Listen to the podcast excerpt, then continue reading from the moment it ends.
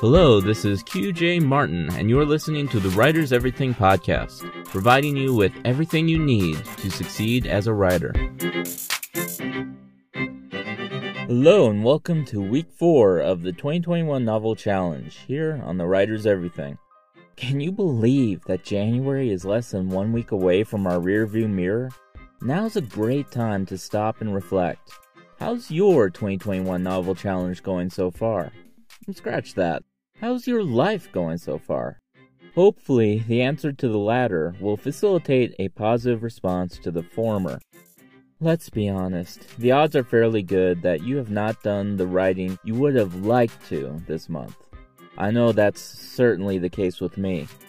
Speaking about aspiring writers in general, the odds are fair that you haven't even written a thousand words yet in 2021. But you have a step up on your average aspiring writer. You are seeking out information, guides, tips, tricks, and suggestions, all in the pursuit of achieving your goal. So even if you're far from where you'd like to be, I know that you still have more than enough time to make your goal happen. It's about as cliche as you can get, but the adage is true. Slow and steady wins the race. As always, I would love to hear from you directly. If you go to anchor.fm slash the writers everything, you can send me a voice message talking about your 2021 novel challenge experience. And then I can share it right here in a future episode. I'm serious now. Do it. Don't leave me hanging. As of January 24th, we have 341 days left to complete the 2021 novel challenge. I just started listening to a new podcast, Anne Croker, writing coach, and she referenced many different things that I really feel apply well to our position as writers in a year long marathon to the finish line. One of the quotes I liked that she referenced was that it's about progress, not perfection. Of course, this means in an obvious sense, just keep working at it and adding to your ideas and to your story. You can fix a crappy story, to rephrase another popular concept but you can't fix a blank story. At the same time, however, you could also be expecting perfection in your work ethic. So you come to the end of January and you haven't had the perfect, no days missed record you want. You haven't done all your assignments every week without fail. I mean, I missed a deadline on my podcast just last Friday. But hey, I'm moving. I'm getting married. I worked all weekend, and I tried as hard as I could to finish it on Friday night between 11 and midnight, but there just wasn't any hope of getting it done. I know, though, that I tried my absolute best with that podcast. You should never let a less than perfect record stop you, because as long as you keep making progress, you will eventually accomplish your goal. So, what have our goals been for the month of January? Well, for week zero, or the December episode, I asked you to look for inspiration. You were supposed to find stories that you could pull your creativity from. Ideally, ones that would be in a genre you would enjoy writing in for the rest of the year. In my choice, I chose to focus on stories with time travel elements. I included numerous episodes of Star Trek in my list, as well as The Girl Who Waited from Doctor Who the Taiwanese film Secret, and the Tom Cruise film Edge of Tomorrow. For week one, your goal was to analyze the stories that you chose. You wanted to find out what the base elements of them are that really call out to you. Which parts of the stories resonate with you on an emotional level? The elements I appreciated in my choices revolved around the more unusual effects of time travel, the concept of cause and effect, mind bending twist, and tragic but inevitable sacrifice.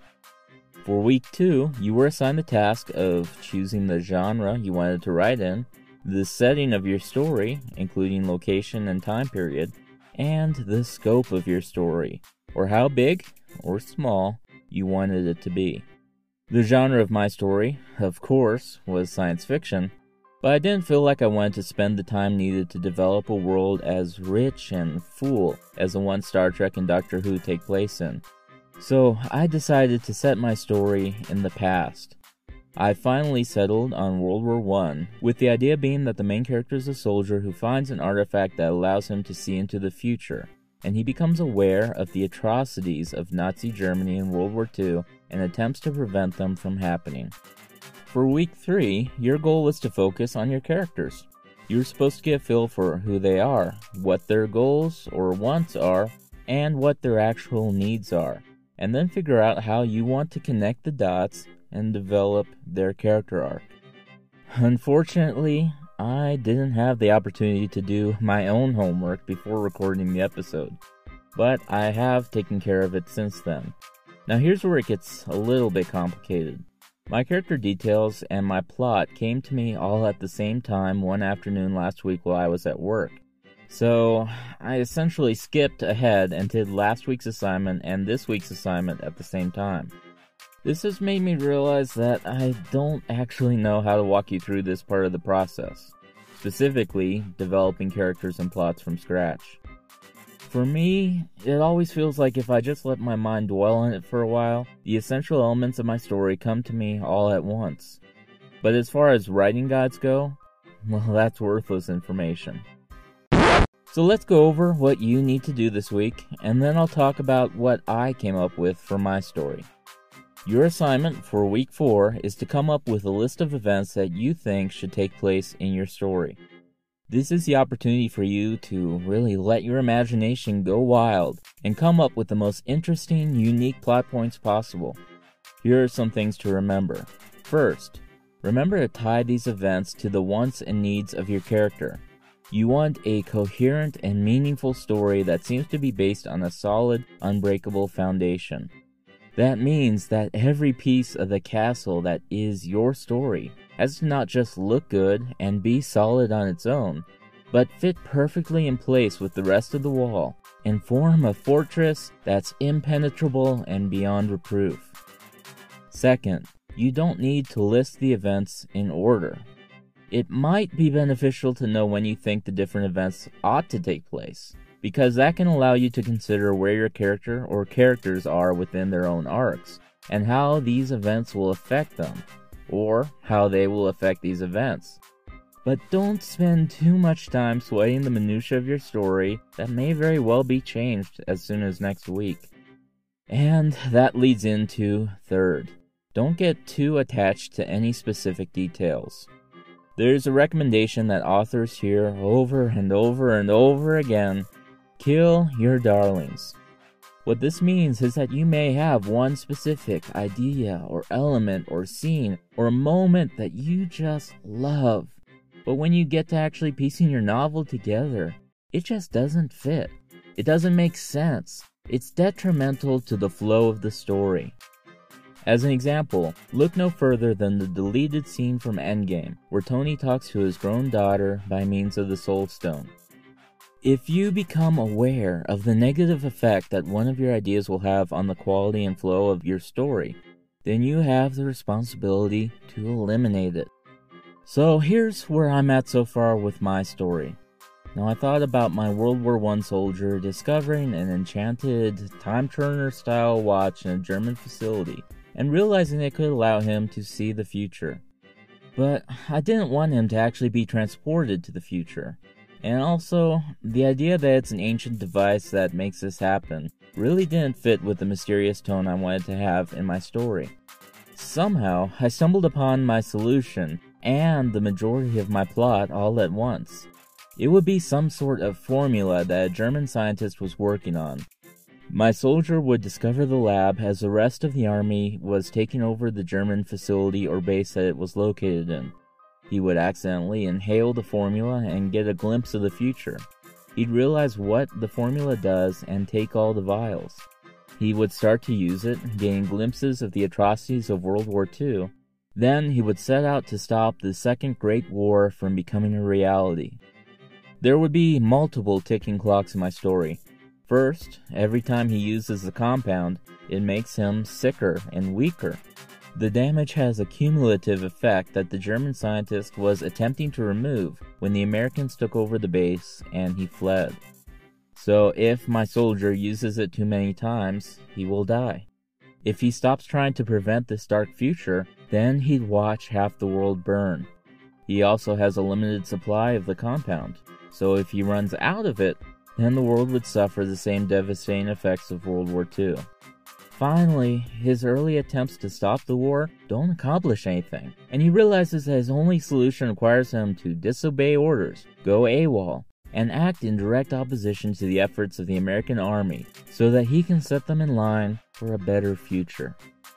As far as my conclusion goes, I really did not want him to fully succeed in preventing World War II, and thus set the entire book in an alternate historical setting. A world where everything was all hunky dory after World War I just seems rather uninspiring to me.